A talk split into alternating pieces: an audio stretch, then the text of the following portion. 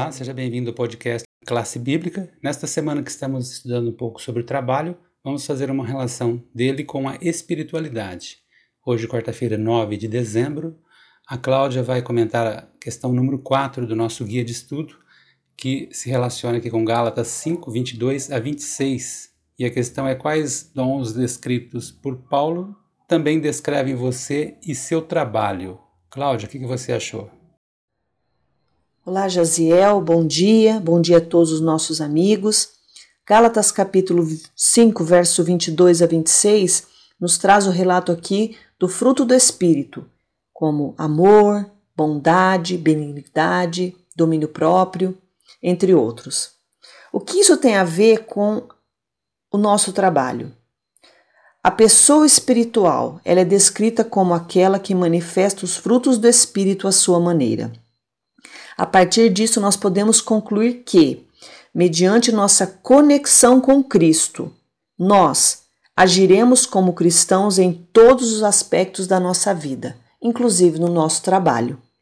Certa vez, um paciente estava à beira da morte no hospital da Flórida, enquanto seu amigo mais próximo fazia vigília ao lado do leito.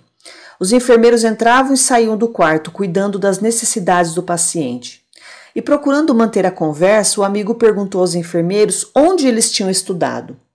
Muitos deles disseram que havia estudado na faculdade do Hospital da Flórida. Isso causou uma grande impressão no amigo. Posteriormente, ele fez várias visitas a este hospital colégio para ver como era. Sabe por quê? Porque os enfermeiros que haviam estudado naquela faculdade pareciam constantemente oferecer ao seu amigo moribundo um atendimento mais gentil e compassivo do que aqueles que haviam estudado em outros lugares. Ou seja, ele foi capaz de ver uma grande diferença entre eles e os outros no que diz respeito à atitude deles para com o amigo que estava à beira da morte. Portanto, ele fez muitas outras perguntas sobre a faculdade e a sua missão, e por fim, ele deixou uma doação de 100 mil dólares para que a instituição educasse mais enfermeiros como aqueles que ele havia visto em ação. Certamente a espiritualidade é um modo de viver. Como eu e você podemos manifestar espiritualidade nas nossas tarefas diárias? Como nós podemos manifestar o fruto do Espírito dentro do nosso trabalho?